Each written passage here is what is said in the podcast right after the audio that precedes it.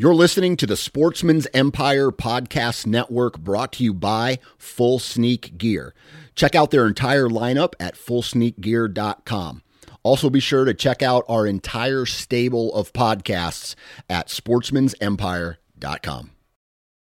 New from Moultrie Mobile, the Feed Hub offers first of its kind cellular connection and control for nearly any spin cast feeder on the market. When used with the Moultrie Mobile app, you can monitor feed and battery levels, run feeders on demand, receive alerts when feeders are clogged, and remotely adjust feeding times. The Feed Hub is ideal for anyone who maintains feeders.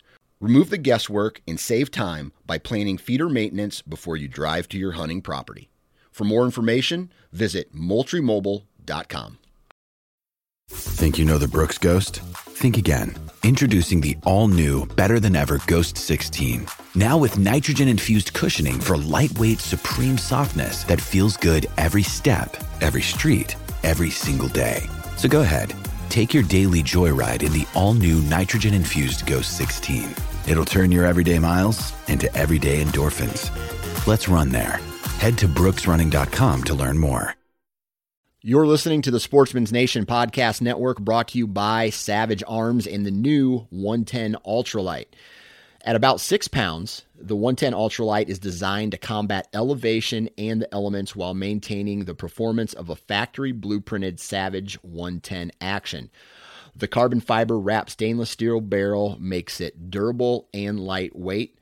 The rifle comes equipped with the Savage AccuFit technology, so that means it's adjustable and it comes in a variety of calibers the 308, the 270, the 28 Nosler, the 280 Ackley Improved, the 30 6, and much more. If you want to find out more information about the 110 Ultralight, visit savagearms.com.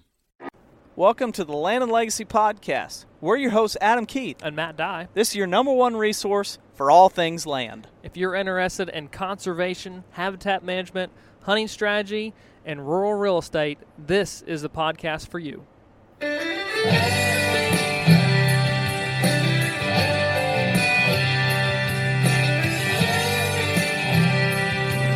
Well, here we are, back with another podcast.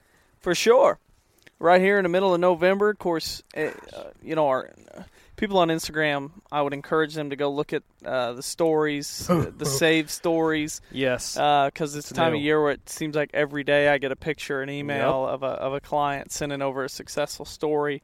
There's a whole slew of of uh, client success stories from yep. across the country um, just in 2020 too. Yeah, no, um, that, that's fresh this year. And I'm going to try to batch. add a a uh, an album on the Facebook page that's 2020 yeah. successful uh, successful hunts, and so we can share those over there as well. But it's you know you go from a, a happy youth hunter. Mm-hmm. Um, which to, is just uh, as important as a 200 and some inch deer. 200, I think the biggest is 233. Yep. Um, and so you got a wide spectrum there, but there's a lot of really really nice bucks from clients. Um, a lot of states represented in there as well. And too, so you're going to cool. see us transition into uh, having some people on a podcast, some clients like we did last fall, to talk about habitat most importantly, but yep. also the success that they had in correlation with that habitat management. So we have returning guest. Mm-hmm. Uh, I think it's his third time on the podcast uh, Mr. Ryan Kirby. Ryan, you there? Yep. What's up, fellas? How are Not you? much, man. How's life? Uh, life is good. Life good. is good these days. So, I know it's uh, as the high as the emotions wore down. Oh yeah, oh yeah. Um, you know we've got uh, we got a lot going on here at the house these days, and a four year old and one year old. So um, you you have to uh, put that high behind you and get back to life pretty quick. yeah, that's right. You know? Life so, continues uh, on. yeah, I changed a couple diapers today, and it's like, well, I was uh, not doing this a week ago in Illinois, and now I'm right back at it. Yeah. So. well, I think I think real quick for those who don't know, before we jump to the to the big full story, the complex, what what happened in Illinois just a little little bit ago? Uh, well, we, we had a really good trip. Um, we we've talked about it a little bit recently, but um, my my wife was recently diagnosed with breast cancer um, a couple of months ago. Yep. And uh, that when you know at 35 with a four year old and one year old, that was a pretty uh, big shock for us. Um, last year we were we were uh, our our little girl came early. So uh, I was actually in the NICU with my wife last November, and then Mhm. this November brought its own set of challenges and uh, I really didn't know if I'd be able to make it back up to Illinois or not. But my parents stepped in. My mom came down here and handled the kids, and Dad and I went home to deer hunt. I had a couple buddies from North Carolina come in later too, and uh, man, we had a really epic trip. It was kind of a, a guys' weekend or a guys' week.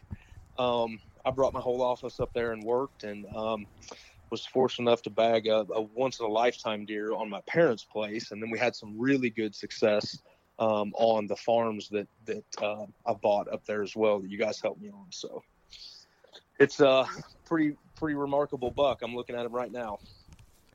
So, how big? When you say remarkable, how big? Well, uh, he's he's 202 and five eighths. You. um, big massive deer just an awesome deer and it's it's pretty it's pretty crazy man. I mean you, you talk to your buddies and you talk about 150s and 160s and 170s like that's the caliber deer that we're talking about. It never has a two in it. You know it never has a you don't talk about a 200 um, and we actually uh, we had pictures of him last year. Uh, he was probably his uh, I've got a shed from his right side that measures 78 so he was probably hovering around 170 or so uh, last year he moved in during November and we had pictures of him all March. He held his antlers till mid-March um, but didn't have any pictures of him this year. And he probably put on well I know he put on about 30 inches from last year. So he really blew up. Um, I'm guessing he put on about 12 inches of mass alone, at least. Actually, 16 um, from last year. So you look at the, the deer, almost doesn't even look the same um, on a trail cam photo. But we didn't have any pictures of him, so I didn't even know he was in, he was around. Do you have any estimate on age? You know, um, I am actually gonna. I've got his jawbone out there, and I haven't looked through his teeth. I was gonna get him sent off. Mm-hmm. Yeah. I would say he's five. He's five and a half this year. Gotcha. Um, he was not a big deer. He was 175 pounds dressed, Huh. so not a big deer for as big as his rack was. Um, I just and and seeing the jump that he made this year and what he was last year, you know, if he's jumped like that year to year, he can't be more than five and a half. Um, but y- you know, we'll see. Well, I'm gonna get the the um, jawbone sent off for sure. Cool. Yeah, Yeah. That, that'll be nice to kind of figure. I'm and always- get back on. The reason I asked that age is it seems like talking to a lot of different people and seeing a deer go from, you know, three and a half to four and a half, four and a half to five and a half. It's like when they take that monster jump, is like it- surprisingly enough, early on, uh, when you really get into aging deer, you think the biggest jump may happen from three to four, but it's starting to feel where I think it's a toss up where that jump from four to five, four to five is like I've, I've seen really, really impressive. just just just as many go big from three to four as four to five. Like That- Yeah. big. that donuts that we hunted last year. He wasn't. I mean, he was a great deer at uh, four and a half, but from four and a half to five and a half, it was just unrecognizable, and that's what stirred that on. Is put you talking about pictures from last year to this year and how how much he jumped. Yeah. And we've got we compared so a, a buddy of mine actually was uh, he was planting beans, our neighbor, uh, last spring, and kind of a funny story. He ran over the shed, Oh wow. and all you know, all of us, it, it, the the area is a mixture of 40s and 60s and 120s, and there's a one a couple of big properties that are over 300, but the, the overall section is made up of some mid to small size areas. So we all we've all got pictures of the same deer mm-hmm. and um, he ran over the shed with his tractor and didn't realize what it was because it broke off a couple of points Oh. um, when he ran it over. And he got back to the truck and started looking at it. He's like, I think that's that deer. So he went out in uh, in the cornfield uh, that he was he was no tilling over and started looking through the corn stalks and stubble and everything, trying to find the pieces that broke off. Right. And he actually found two of them. Oh wow. So he brought the shed over in three pieces the other day, and I glued them together. and he's got some really recognizable points, so there's no doubt that we have the shed from that deer last year. There's just no question. And if you look at the mass, if I just showed you the mass compared to what he was this year, you say there's no way that's one year. You know, I mean, they right. obviously they jump in time length and beam length and all that, but but I've never seen a deer jump in mass the way that he has. Hmm. Um, I mean, there, so there's he- no like I doubt. said, his mass his mass measurement from eight went from 18 and two eighths last year to 26 and an eighth this year. So he just he got real heavy in one year. Ha. And that's the first So- thing when you say when you see that the picture of you holding that deer. It's like, oh my gosh, the mass Oh, on those man. main beams and tines is unreal. Yeah, and his highest mass measurement was the fourth one, and it was seven inches. So that's he's got mass all the way to the end. You- It's, you- it's pretty cool. It's pretty remarkable deer. And, and that's so rare to have the the biggest mass measurement at the the fourth one, and Yep. seven inches usually at the base is like, wow, the bases on that Yeah. thing is huge. That was the main beams, the fourth measurement. What Yep. were his, what were his Ugh. beams? Uh, his beams, the uh, the right side was 23, and if I remember right, the other side, I'm looking at it now. I don't have a score sheet. Right side was 23, and I think the other left side was 24. Hmm. So his beams weren't that long. Mm, Um, yeah. his spread was 18 and 3 eighths. You know, so not Yep. incredibly wide. He just had really good time length. His G2s were over 13. Um, Hmm. He had quite a bit of abnormal. So, Yeah. um, but just he just got he's real massive. That was his biggest unique feature. Oh man, So- that's awesome. Biggest Big deer, deer. of your life Yep, probably. So I would far. love to think it's not, but I would- so far. I meant by that. oh, oh, absolutely. So far, Yeah. and and here's the other cool thing is I guess you know seeing that historical pattern though to develop and and come through in this year because I guess what's what's the story there? You got him. He showed up last year November, hung around till March, but then this year you didn't have pictures of- him when you hunted this stand, correct? no. And um, so my cousin, we you know we're the the section that we hunt is getting better all the time, every every year. Um, there's not as many guys hunting it as in there as there has been in the past, and you know we're all on board with letting deer letting deer grow. Um, my cousin had pictures of him early. He's probably a mile away from where I shot him, and then our other neighbor had pictures of him the Thursday night before I killed him on a Tuesday, and he's probably three quarters of a mile away. And Oh, we have, you know, we have five cameras between where my cousin got pics and where I shot him, and he wasn't on a on a single one of them. You know, and we've had cameras running since September. Um, I did find, I, I think my dad had one picture of him early. Um, Okay. you know, where he's just got big bases and there's a couple unique points that are coming in and he's Mhm. just really starting to grow his beams. But other than that, went from him fully grown and, and definitely not um, after velvet. Uh, so we didn't have any pictures of him. You know, we, we assumed he was in the area. He made it through gun seasons and had his shed, his his sheds. Um, they had found him. We had pictures of him in March, so we knew he was there. There was a couple other big deer in the area too, but I was um, I had bought a 40 on my own about a half an hour away, and another 40 with a buddy of mine about a half an hour in a different direction. And I'd actually been hunting those because we had south winds. Um, I had, you know, I had more buddies coming in town, and I just kind of wanted to keep everything fresh, so I was bouncing around a little bit, not not hunting anything too hard. And um, it was, uh, I've got a stand called Trump Tower, and I always hunted the day after the election day. And so even though you know the results hadn't even come in yet, I was like, I'm gonna go hunt Trump Tower. It's um, It's the it's a- patriotic thing to do What's that? because it's the patriotic thing to do. yeah. um, and I can tell you the story behind that stand if you want, but um, We can a, probably uh, fill in the blank. well, it's it's the tallest stand I've got. It sits on prime real estate. It has a pool, which is water hole. It's got a buffet. It's probably the best. I mean, there's no, no stand ever come close. Tremendous. it even has a wall. It's got a wall of brush and then a gap right where the stand is. So I called it Trump Tower, and it was it was uh, built by cheap labor, which is me. So uh, What else I would you call it it Trump then? Tower. And Did your neighbor I've pay for the wall? No, no, he did not. so, uh, it, it hunts well in the south.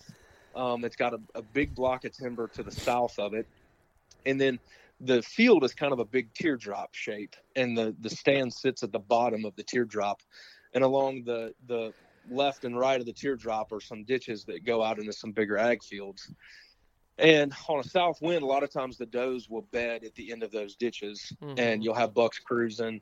Um, you know, you'll see a one and a halfer dive into one ditch, run up it, run across the field, and pop in the other one, just cruising all the time. And um, w- with the water hole there, I, I, I don't really hunt water much. It's kind of foreign to me. Um, but it was 71 degrees. It was hot, and I thought maybe you know, the, a buck would be cruising and just hit that spot for water as he's cruising some of those bedding areas. Or I even thought maybe there's one locked up with a doe already and she's going to get up from her bed. She's been run ragged and she's going to come in for a drink and he's going to come with her. Sure. So, and it's always a good spot anyway. I, I tend to hunt terrain features more than anything during Yeah. the rut, Yeah. um, funnels and pinch points, just like everybody else. And, and this is a really good terrain feature. That little bench has been there for a long time. Um, so got in the stand. Uh, I actually had a, a guy come and spread fertilizer on the field after I got in. So I watched a massive John Deere fertilizer spreader work the field, you know, and waved to the guy from the deer stand Yeah. he went on. Um, some does were were out across the field on the other side of the bean field at like 250 yards or so. Uh, some does and fawns they'd come out early. Um, and with about a last uh, an hour left of daylight, I just heard a long, deep grunt about Hmm. 75 to 100 yards south of me in the timber. Um, and it was just a long, and so you know, I'm not really one to blind call a lot. Uh-huh. I I feel like I spook a lot of deer. I just never had great luck with it. But I've always had luck when I know a deer's in the area or I can see it, you know, rattling and stuff like that. So I thought, I'm going to rattle. I'm far enough away from these does. I'm not going to spook them, but I'm just going to rattle just a little bit. And from where that buck was, I knew that when he, when it got dark, he had three choices of a field to go to and he was down in a ravine. I was up on top, and I thought, man, if I can just make him think that the action is up here, he'll come this way before dark. I didn't necessarily expect him to come running. Sure. So I leaned around the tree to where the does wouldn't see the antlers from across the field and, and get a little spooky and just rattled maybe 20, 30 seconds, uh, grunted a little bit, didn't have any response.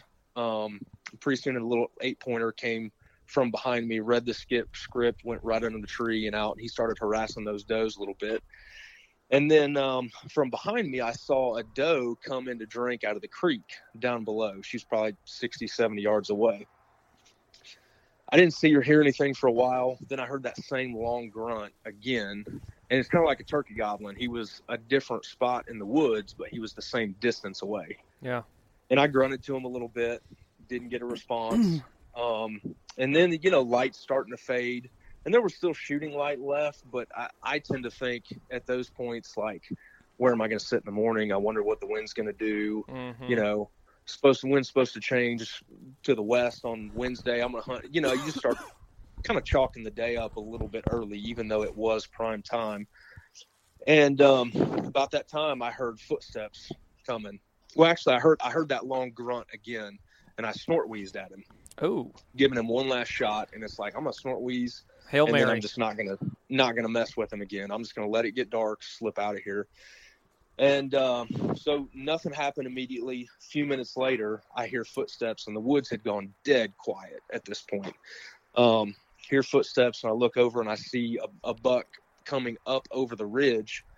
But uh, that that spot there still has a lot of honeysuckle, uh, that bush honeysuckle, that nasty stuff. Mhm. Anybody that's hunted in and it's green, leafy, bushy this time of year. Illinois State and tree. so, what's that? I said Illinois Oh, State man. tree. It might as well. It's like It's you guys have adopted it as Pretty much. that. That's the redheaded It is stepchild. awful, man. And you just can't see very well through it. And so at one point he stopped, and at 40 yards I put binoculars on him, and I knew he had a big frame. I knew he had big beams, and I saw his right side and saw some trash.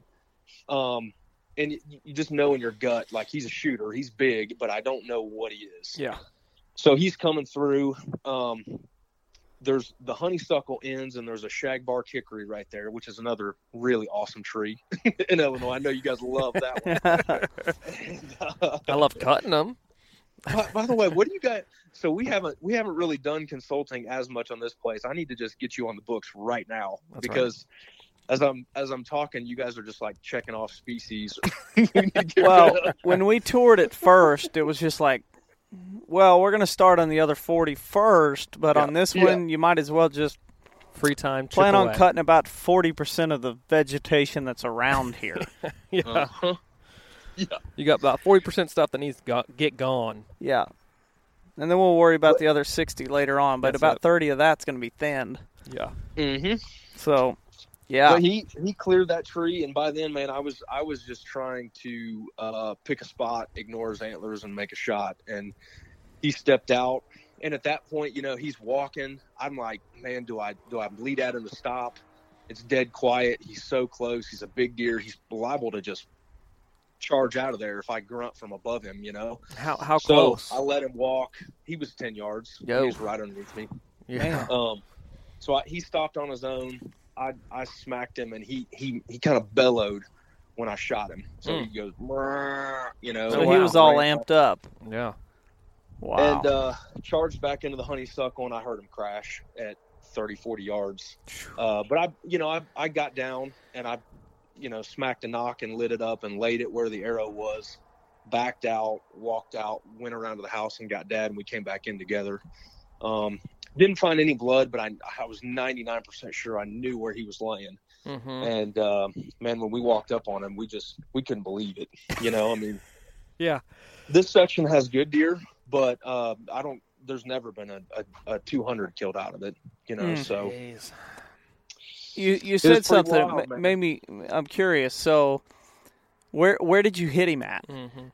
I double lung. It was it was perfect. So when you Um, say you didn't find much blood, is it excitement and you just were off the trail, or just didn't bleed that much? I- I really don't think he bled that much. He he opened up, and, and again, we probably only walked 15 yards without finding blood, and then we saw him. You know, Oh, so gotcha. Yeah. You Uh, didn't he, spin he only ran he only ran 30 yards Yeah, maybe 40 gotcha. before he piled up what broadhead um, did you shoot him blood with? there but what's that What broadhead did you shoot him with? uh the wasp jackknife Okay. So it's a the that's an expandable. expandable. Yeah. Yeah. Yep. Nice. Jack hammer or jack knife?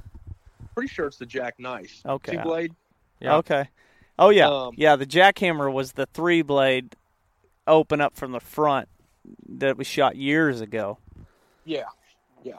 Ten yards. no it, i've i've uh i've used their broadheads for years now been happy with every one of them so I mean, Yeah. with that result, I would be too. yeah 30, man. 40 I- yards I and crashing a is heavier arrow too um a couple years ago and i feel like that's really made a difference too I, Mhm. i've rarely had to track a deer very far at all so Wow. but it's pretty remarkable man and then of course you know you you uh you you shoot him and word spreads and all of a sudden trail cam pictures start coming out of the woodwork you know no nobody knew what he was until he gets killed and then everybody had him on camera all summer so uh, we, definitely didn't have any pictures of him though, so it was a it was a pretty cool surprise, and pretty special to be able to walk up on him with my dad too. Oh man, yeah, and, and it being a family farm too. I mean, it's awesome. Oh, yeah. Uh, you know, we'll, we'll talk about the farm that you own, the farms you own, what you guys have done and seen there. But like, this is something that you guys have hunted for a long time, and I'm sure you've had tons of memories right in and around that area. Yep, yeah, and you want to talk about a habitat perspective? Like, I mean, I remember it when the woods were wide open, and this ridge was covered with multiflora rose. you know, Mm. back in the day. Now that's completely gone, and the bush honeysuckle's taken over. So, So bush honeysuckle swapped. is more aggressive than multiflora rose. That ought to say something. amazing. You know, Interesting. Yep. And I think that overlap too of leaf out and then leaves coming on to it just shade it out. Wow. Yeah. That's that's well, if pretty you hate Yeah, it's a big multiflora problem. rose, you can go with bush honeysuckle. Yeah. They all stink. Yeah. Yeah. Jeez, man. That's that's So- incredible. 202 ish and what a Yeah, fantastic about story. 202 and five eighths. We scored them twice and and got around there both times. Wow. So, Big enough. Heck big of a deer, story, man. and that's just starting the week. oh man, yeah. So then my buddies came into town and, um, you know, I wanted to to shoot another doe for the freezer, but they um they were hunting the property that I bought, and then my buddy Shay and I bought together. hmm and um, w- the the the target buck on the 40 that I own uh, was like he ended up going 156. He was uh, an eight pointer with a kicker off his G2, but Hmm, big that- framey deer. We we Yeah. both thought we all thought he was five. Um, but you know, there, so you guys, uh, for for anybody listening doesn't know, um, Adam and Matt came out and did a uh, a full management plan consultation, the works on this 40 acre piece. And the the one thing I always tell everybody, I thought you guys were crazy when you told me to cut all the scrape limbs around the food plot. Because there was an existing opening, and I thought I struck gold because there were like eight scrapes all around this food plot. And you guys told me to just cut every one. That's the- that's the reason you bought the farm, right? three. All Yeah. these scrape limbs. There's scrapes everywhere. man, Cut them. it, it's, it's got like three licking branches. It's become just a hub. I mean, it's the scrape is the size of a bathtub every single year, Wow. and it, it's like you can literally do an inventory on the piece in October because every buck that is on that property is in that scrape at some point. Right. And so, we've got a CuddeLink set up there, and I mean, we had pictures of this deer. I don't know, every two or three days he was at that scrape. It seems like. Um, Wow. but yeah, he was there, and uh, Joseph ended up shooting him uh, on the sixth of November, I believe it was, from one of the bedding thickets that we cut, um, just 75 yards south of that scrape. So he he was all over the place. He was comfortable there. He was. I'm not going to say resident because it's only 40 acres, but he wa- he was living there for sure. Um, Mm. And yeah, he uh, one one of the, the story behind that deer is we we you know one of the things you guys taught me is to make those bedding thickets huntable you know make them in a spot where you've got access you can get a stand in. And th- it literally worked to a t. Um, we hunt that on south southeast. Access is great. He's in the stand. That buck came out of the creek looped between the stand and the bedding area so he could smell that whole bedding area and So- then so the downwind was side. walking up Yep. he was on the downwind side but upwind of the stand and he was Yep. walking up into the bedding area and he smacked him uh, 20 yards quartering away um, and the deer probably went 60 yards and piled up Oh. so I, I, I love this piece. like we talked so much about this, you know, on other podcasts. I think we broke it. We broke this farm down, I believe, on another podcast. We covered Yeah. this whole, you know, the first year you bought it. We were Mhm. there, and we Mhm. covered that in a podcast. And eh, you know, for for you in the in the time that you guys have had to hunt it or had other people hunt it, and the and the progress and the things that you guys have seen.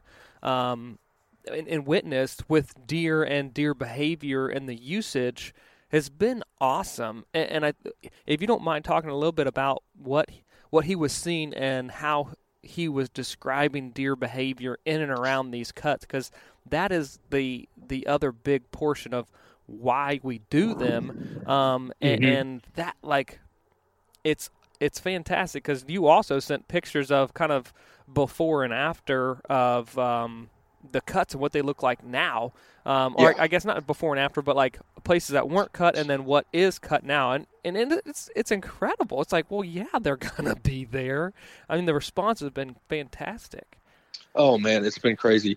So the the forty, it, it's got a couple of oak ridges that roll off into a bottom, and I'd say seventy percent of the property is just uh, just kind of a Midwest river bottom. It's got a Yeah. lot of silver maples, a lot of cottonwoods, um, hackberry. It's got quite a few walnuts, and you know when when all that vegetation dies off after the first frost, it's a forty that you can stand on one property line and see all the way through the timber to the other, and it.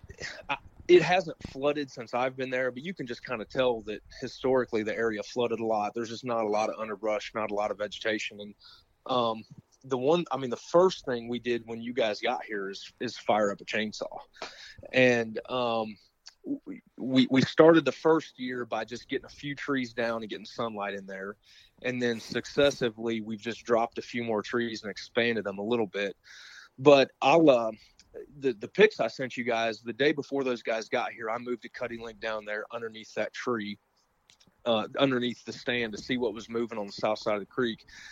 And when I got up in the stand, you look to the right where it was basically we haven't touched it yet, and then you look to the left where the bedding thicket is, and it's it's amazing. You know, you look to the right, and I can see the base of every tree trunk. I can see forest floor leaves. I can see logs. I can see everything. You look to the left where the thicket is, and you can't see a single tree, single stump, uh, base of any tree. You can't see any forest floor. It's grown up in a, a ton of just awesome stuff. Yeah. And it, it's taken time. You know, it's taken, I think this is the third year I've had the property, but it's taken time for that sunlight to get in there and grow that stuff up. But I didn't realize how remarkable it was until we started tracking his deer because that deer shot forward right in through that bedding thicket. Mhm. And it was pretty easy to follow because it, there are certain trails through that thing. And you get in there and it's like, man, everything is chest high. You know, there's you- you're you're following the trail on this buck, and you look to the left and there's a bed, and take five more steps, and then look to the right and there's a bed. Um, when those guys hunted it, so um, that they probably hunted it four mornings total. Um, they saw double digit deer every single time they sat. Um, and what they were saying was like the deer are just up milling around like all morning long. Right. you know the bucks are cruising through but they're just up milling around. And he's like you may look at it and not see anything and then you see an ear flick and see one bedded here and then you see a tail wiggle and you look over here and there's one milling around in the thicket. And it, it really has just transformed the property into just a, a place where deer pass through Yeah. and it, if you zoom out on a map it's it's a hub of a lot of timber and a lot of good stuff but it, it holds deer in a way that there's it, there's no way it was before. Um in fact when we were when we were touring it with you guys there, there were a couple fallen trees and we kicked deer out of the those trees every single time because that was the only place they had to bed was a treetop that had fallen in the woods and i kick deer out of the same two treetops all the time and now we've got you know probably 10 or 12 acres that they can bed in versus one or two treetops and that's the the value or I guess the impact. You you basically transitioned, huh, get it converted or transitioned a transition farm only into a now like fully functioning hunting property that's holding deer year round, offering food, offering cover, and it's 40 Mhm. acres. And, and, and it, you don't have to own hundreds of acres. Now, neighborhood is important, but you can still take a transitional property and make it to where it. I mean, it would hunt good in the rut anyhow, right? oh But- yeah But Yeah. you, they're sitting there in a tree stand, watching does bed down in front of them. That's like, they're those are that's live decoys during the Mhm. rut, bedded down in front of you. What more do you want? I mean, it's only Yep. it's just a matter of time at that point. and we've also seen the, the first couple years I, I got a lot of good deer on camera but a lot of you could just tell they were passing through they, they Mhm. were regulars in the area but we're really starting to get deer that have made this area their core and you know like this buck three years ago i might have gotten him every other week and now we were getting him every other day it seemed like. You know he was there all the time. Um, and I, I just can't tell you how i mean you know you guys have seen this before with other clients but i can't tell you how rewarding it is to have a property and to see a transformation like that. You know i tell I tell people it's like playing with your own kids versus playing with somebody else's. You know, like yeah, it's more work and more money, but it it just it's rewarding to um just to, to own it, to own a piece of dirt Yeah. and make it what you want. Yeah. Yeah. And and and then So- it like it grow and mature into something and you're able to like you know create the memories but then like take something away from that hard work like the hard work still yields something uh, that's Yeah, tangible sure. and that's that's so cool I wanted to read part of a text that your buddy had sent in the process uh, of uh, that Joseph, the guy who shot the deer. Um, Yeah. Yeah, I'll just quote it. Yep. But there's a there's a couple words in here I really liked. He came from the creek. He was going to bed down before I shot. Every deer I have seen has been so calm. I've seen 15 or so, and nothing is passing through. Um, I have watched every single one bed down out in front of me yeah Yep. and it's powerful. like what he says is calm um, that is just like been so calm that right Yeah. there is just like that's what happens when you get to hunt quality cover where deer feel comfortable you know i don't know what time he shot what time did he shoot this deer Uh, it was fairly early in the morning. It might have been a half hour after sunrise, so and so the day. during daylight you're seeing these deer this many deer move through and feel comfortable and it's just like uh, how many times during the rut you, you know you think of the rut and it could very well happen on your own place but um, when you think of the rut you think of oh man i hope a big one comes by chasing doe and i'm going brat, brat, brat, trying to get him to stop Yeah. but you're sitting here or your buddy's sitting here and he's seeing just deer maneuver through calm because they feel it's just like you've you've got to go into an intimate part of it of a of a deer's home range to where they feel as Yep. comfortable as they'll ever feel. And that's what I mean that's what happens when you create quality cover. and it's and it's rare. I, I mean, for someone to go to this property and they haven't ever I, has has he hunted this place before? I should ask before. I They say actually hunted it last year Okay. when uh, we were in the hospital with Brooklyn. Gotcha. So so they So- hunt it. They have a little bit of experience with it. But but for Yeah. someone, one of the first things he said come out of his mouth was the deer's so calm. So like it's very um, easy to observe that uh, behavior as as calm and to remark, you know, in his own words to say that like. it- there's a lot of people who haven't experienced like just deer just being like overly calm, but that's what you get when you hunt that type of cover Yep. in in those situations. when you The have winds- quality cover and you don't abuse it. and wind and access is paramount on top of that. Absolutely. Yeah. And and this is a 42. I also want to add it's a 40 with access from only one side. Yeah. Northwest side too. Yeah. So, you know, it's So, one of those you know, where fortunately we didn't have many west or northwest, but to even add to what you're saying, it's not like this has amazing access. Mhm. Um, Yeah. we got to kind of baby it, but yeah, you're right. It it definitely they definitely feel comfortable in it. But when you baby it, you treat it right, and you've got what they need. They're there, and you can hunt them and kill them. Yep. Ugh, So it's it's 40 acres. How big is the food plot? Acre and a half? Mm-hmm. Just acre? a, just a little over. It's about an acre and a quarter. okay. And so you've got that, and then the rest is timber. And Yep. I don't know. My best guess would say five acres is ridge top, another two, three acres is side slope, and then the rest is bottom. bottom ground riparian area forest. And um, now there's probably what is there three main bedding cuts? Yep. and each one of those are three quarters of an acre to an acre hopefully somewhere in there. Uh, maybe a little bit more. Uh, we kind of have you know you and i we really expanded on them last year. And uh, i would say you know let's just say five acres of, of quality cover and um, then we've really edge feathered around Oh, yeah. the food plot, Yeah, which too. has Yep. added a lot of really good cover.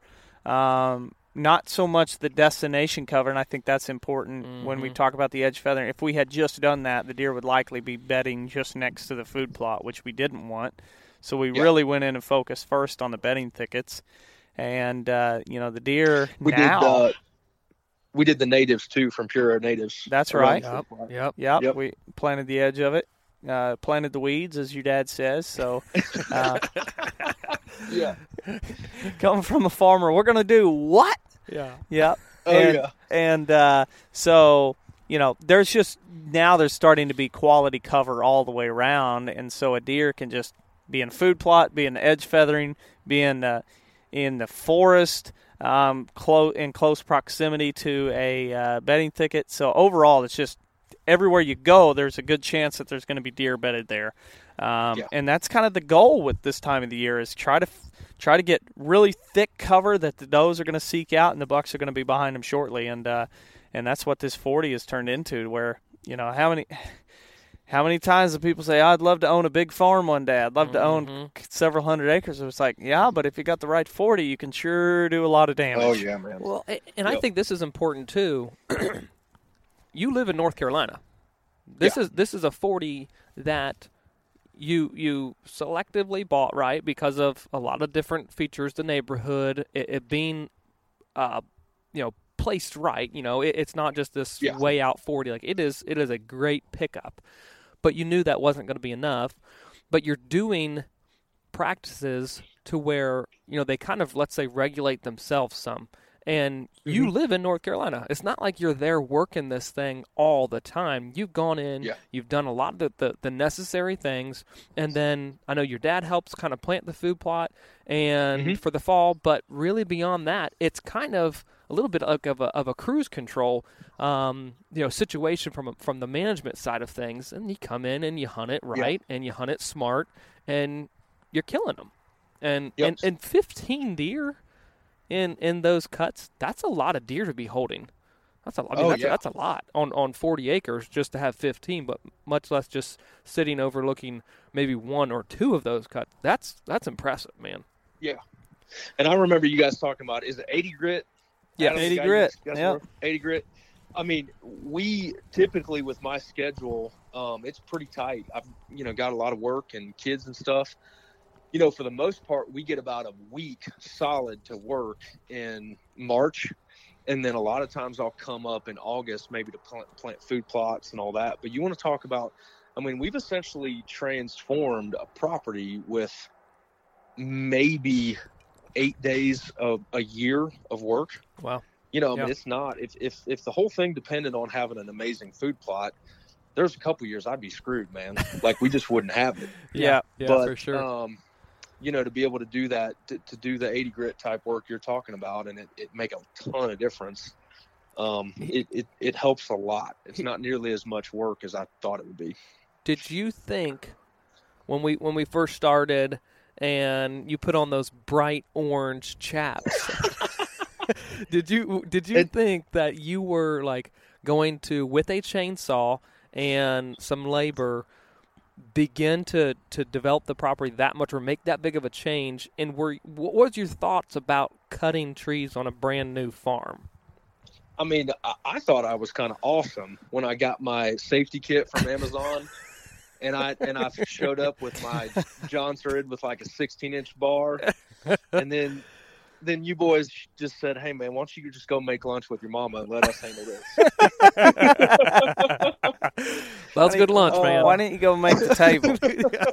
why don't you hey, just stand back and take a few pictures? Hold we'll that push pole. Yeah. I did buy the habitat hook. Yeah. Uh, and you guys used it once or twice. Hey, we, we, did. We did. We did. You man, you knew how to work that but thing no. though. You know, I, well, it's because no. that saw had only cut two thirds of the way to the tree, and he had to push it the rest of the way. Yeah, you'd be like Kirby. Anything under three inch diameter, you, you got. It, okay? You got that, man. Yeah. Oh yeah. It's like if, if you're if you're like ever on a on a crew and you're the man who gets to treat the stumps and everybody yeah, else yeah. is running saws, you you realize real quick you're at the bottom of the totem pole. well, I'd always heard from a buddy of mine uh, that was a cameraman of the Turkey Federation. He'd be like, "Hey, if you ever get to pick your guide when you're in camp." Do not pick the guy that looked like he just rolled out of a Bass Pro catalog with brand new camo and brand new gear. He's like, you pick the guy that's got faded yes. camo with holes in it, and you're going to kill some stuff. Holes and blood stains.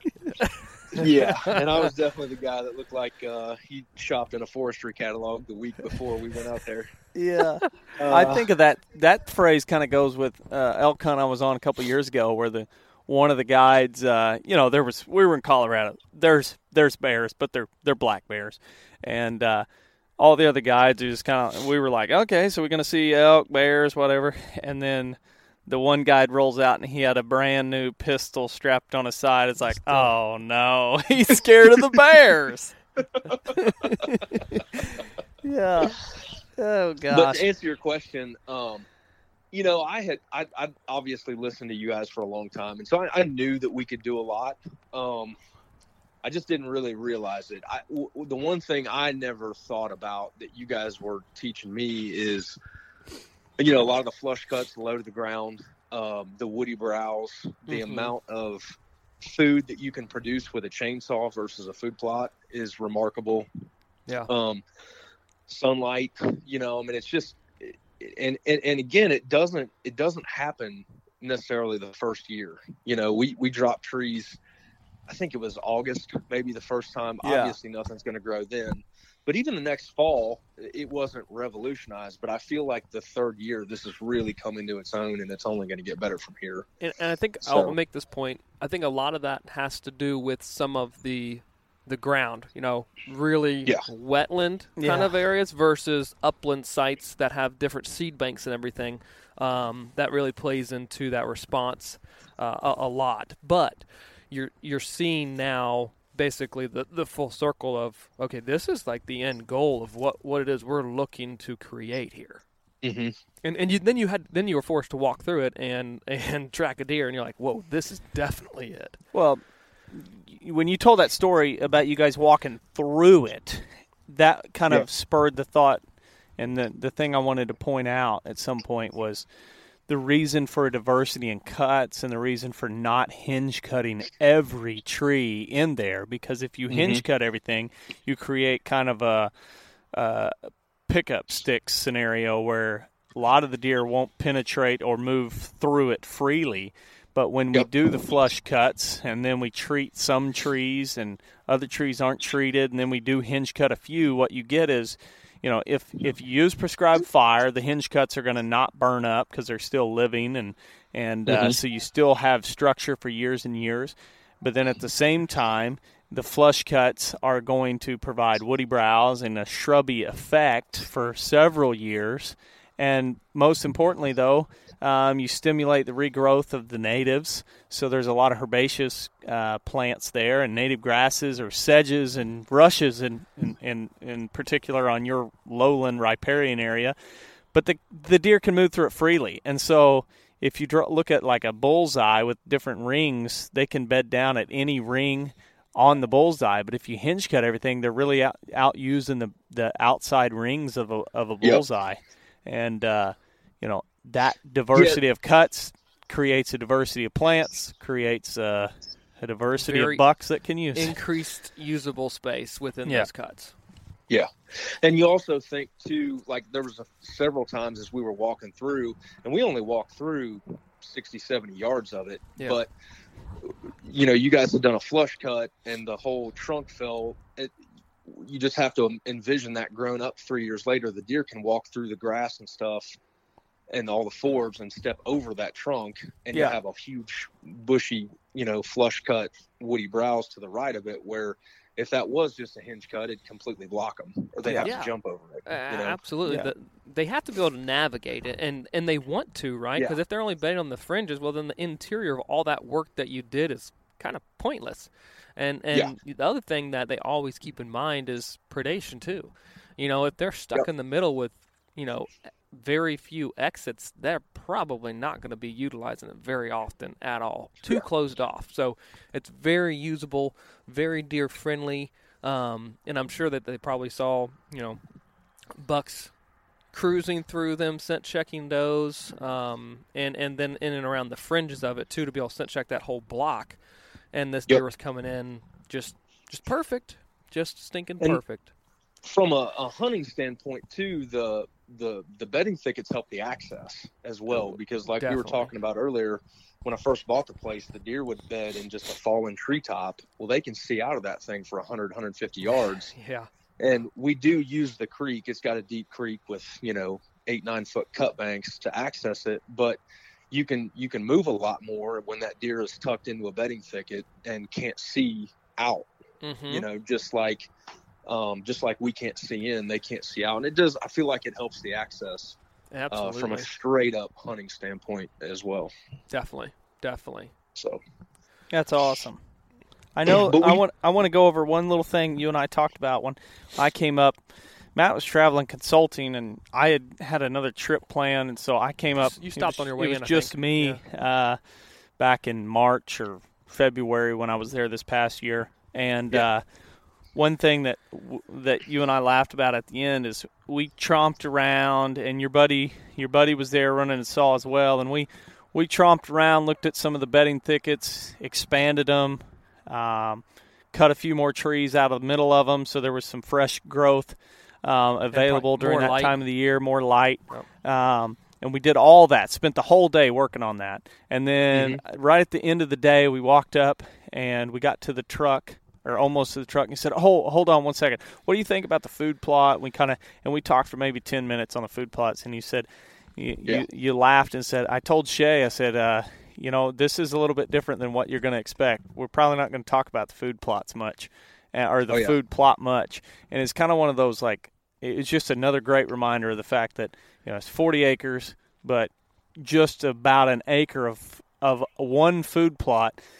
And, and I think that's where a lot of times we get caught up on should I plant this, should I plant this, should I plant this, and and really mm-hmm. food plots come down to in my opinion, more important than what you plant is how they're planted as far as the shape and then where Yep. they are planted. And in this case, Yep. you had one place you could plant food plot, and really, if it's we went with uh, a, a clover chicory mix for a, a, po- a portion of it to provide some more year round, except for when there's snow. But it really doesn't matter what the mix is in there. The food plot's Yeah. just a natural opening. Um, providing some forage is important, but your success is driven off of bedding thickets and manage that native vegetation. Yep. And the beauty of it is the the food plot is it's actually situated uh, mostly between the bedding thickets. And the Mm-hmm. beauty of that is that they, you know, they have to walk max 100 yards into that food plot and then they filter out into the, the the larger crop fields. So I've hunted it 6 or 7 times and I've never bumped a deer out at dark because it's empty at dark. They they they're in there from 2 to 4:30 and it as the sun goes down, they literally start moving out of it to go into the larger fields. So it's hunted really well, but it, it's it's kind of a no brainer. You know, we've just I've fertilized it, overseed it, you know, plant an annual in there on one half of it, and that's about all we do to them. Yeah. That's it. And the same thing on that other 40 that, that we bought too. We're going to do the same thing. Um, there's a lot of fescue on it, so we're going to spray it like you guys recommended and, and handle that a little bit differently because it's a different property type. Yeah. But for the most part, it's the same deal. Well, I, I'm not. I'm just going to foreshadow, but I know we'll probably have another podcast with you on once you spray that out and see the the response in that area.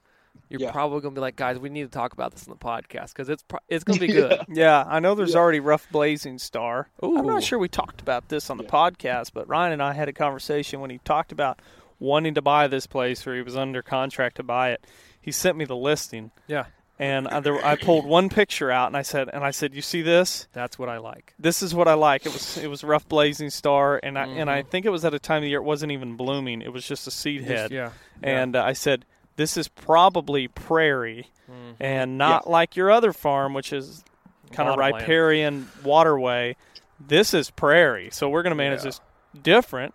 And the base of it, how to manage the majority in, a, in an 80 grit management style will be old field management. it which which is going to yield fantastic stuff. Oh, yeah. and and will be a an impressive like for you to own 80 acres. They probably couldn't be very much more different, right? In the in the way and the approach you're going to management manage them, but it'll be a perfect compare and contrast, and and I anticipate you'll have a lot of great success on that other one as well. Boy, it's gonna be awesome. And it's got your it's got cedars, which you guys love. You know, we already cut a pile keep of you them. on your toes. We just go from bush honeysuckle to cedars. Autumn olive, you got some of that thrown in the mix. Yep, yep. Chainsaw man. So, but no, it's um working with you guys too has uh, uh, it, it's really helped me gain an appreciation for the land as well. Good. And and the uh, and you know I sit in the stand. I already ha- I, when things are slow in the stand, I literally sit up and open my notes on my phone and start hammering out things I want to do in March. You know, we got to cut honeysuckle here. We need better access here. All that kind of stuff. I love it. And the morning after I text, I uh, shot that 200 inch deer. I texted you guys and I was like, "Is it too late to spray bush honeysuckle?" Because I noticed a couple pieces on my 40 in Carthage, and it it hasn't been invaded like on the eastern part of the county Mhm. um, where my parents is, and uh, I look at that and it's like I, I know what what bush honeysuckle looks like when it's taken over, and I want to Nip find every find and kill every single one of those things before it does take it over. You know, so I was I was very pleasantly surprised. You sent the pictures over, and then that was like the next thing. I was like, this guy just smoked a 200 incher, and he's caring about bush honeysuckle the next morning. I said, this is Yeah. perfect. This is right where the mindset should be. And- What's Yep. next? What and this this fall or any fall is is one of those things where so for a lot of guys like Ryan, when was how many days did you hunt before you went to Illinois uh, in North Carolina, in total? So when season opens up, let's just say September fifth in Kentucky, but you're in North Yeah. Carolina. I don't know when season opens up in North Carolina, but About tell the the audience how many days you hunted before you got to Illinois. zero. Okay, so you got to Illinois, and Yeah. how many days in Illinois until you killed that deer? I hunted uh, a morning, evening, evening, and then killed him. Okay, Hmm. so three So four- hunts. He set, shot him on my fourth, Fourth. sit. Okay, fourth set. So basically, you're the guy who has banked your vacation time to hunt the best time of the year that you that you know of being the best traditionally. Yeah. and you got him on the fourth hunt. Yep. Yeah. And it was just 70 degrees the whole time. but but when you look at that calendar time, you know Yeah. that the weather, Oh, yeah. you know, if the weather's warm in October, yee. But if the weather's warm in late October, eh, you might still have a chance. Yeah. Yeah. Yeah, that's awesome. But no, it's uh, I, I typically like to get a little warm up doe in or something like that here in North Carolina before I go home. Mhm. But it just it, we have had that. We've just had a, a, a 2020 about like everybody else, man. Yeah. It just life has kind of hammered us. Um, and it also it, it also um, I was telling someone the other day. It also kind of puts things in perspective. You know, I mean, Sure. Uh, Yeah. this is a great deer, but I am still uh, a student and not the teacher. You know what I'm saying? Like this is a this is a high point, but I know, I, I you know, you got to stay real and know that you're not going to kill a 200 inch deer every year. You just got to Yeah. accept it for what it is. Sure. Um, you know, but it, it, it, it all it's it's a highlight in the the grand scheme of things, but it it's not the only highlight. You know, I mean, I love going and working in March about as much as anything. Yeah. So I'm gonna have to buy a steel, otherwise you guys are gonna keep making fun of me. But Yes, we it's will. still just as much fun. Yeah. Oh That's man. true. Man, Well, we, we appreciate so- coming on and sharing that story. Um, in every part of it, the 200, Yeah. the buddy, um, the the betting thickets, the all of it. That it's been awesome. Well, the, the best is still yet to come, and I really, I really appreciate you guys' help. You know, it's uh, it's been it's been tremendous to have um, some experts on there that know what blazing morning star or whatever that is. I think the biggest thing for you that I, I would, uh, you know, selfishly say that we've helped you on is saying, okay, time is limited. Where's the biggest impact on the few days we have to work together? Yep. And uh, you know, Yep. on the on the on the forty that your buddy killed on, it was like first thing we need to do is fire a chainsaw. Next year when we come back, we're going to fire up a chainsaw. And Yep. your dad can handle the food plots for the Yep. for the majority of the time, and uh, that's going to be the best thing. And I, I think uh, with what you guys are seeing, I, I think time was spent well. Yep, without a doubt. Absolutely. How Awesome. how can people find you, follow you, and kind of see the story of this of this buck and kind of what you're doing on the farms as well? Yeah, well, I, I haven't really uh, told a lot of the story behind the deer because uh, my parents' place is like going back to 1986, and I don't even have like cell coverage or internet connection up there. so I could barely get a text out. But um, Ryan Kirby Art on Instagram um, at Ryan Kirby Art is uh, the best way to go. I'm more active on Instagram than anything, and then my website RyanKirbyArt.com. So Are you on be kicking out a lot more content. uh, no, I hadn't looked at it yet. I was just figured with Trump Tower, you were already over there. No, no, I heard about that though. Well, I'm I- I there. Come find me. Twitter. Yeah. Um, I'm still waiting on my invitation for the Land and Legacy Pro staff. I wanted to be on that. You know, Come on with it. That one's in the mail. Come on with it. Um, you know that's one thing we haven't talked about too. You've you've released some new art, uh, 2020 and 2019. Some awesome stuff. Um, you know, I, I'm sure most of our listeners have seen your art, your paintings, Mm-hmm. uh, in various places. But you've got some stuff that is really cool. And to be quite honest, it's it's some of my favorite work that you've done. I agree. Um, you've got your aging, uh, aging the deer. I was just at the cabin yesterday, Yeah. and I saw all of them that I'd Yeah. hung up. Aging the deer. Um, then you've got the turkey. Yep. Um, the different Yep. subspecies, and then you've got different migratory bird. I've got the uh, Mississippi flyway. Yep. Mississippi flyway, and then you've got the Labrador retriever. Yep. Awesome stuff. Yeah, and we've I've got uh, I'm doing some work with Tractor Supply now too, so we'll have art um, this spring there, and then we'll have some really cool stuff coming out next fall in fall of 2021. So Dude, we got a lot of good stuff, and a lot of a lot of big things coming. So it's been it's been really good, man. That's that's super awesome, man. Well, you've been a thrill for to um, just enjoy, you know, building relationships with, and, and we've always enjoyed time with you. So happy to see success not only the, on the business, um, but also, you know, hunting success as well. That that's fun to follow along with. Yep. Well, I appreciate you guys. Perfect. Sounds good, buddy. All right. Thanks, fellas. Yep.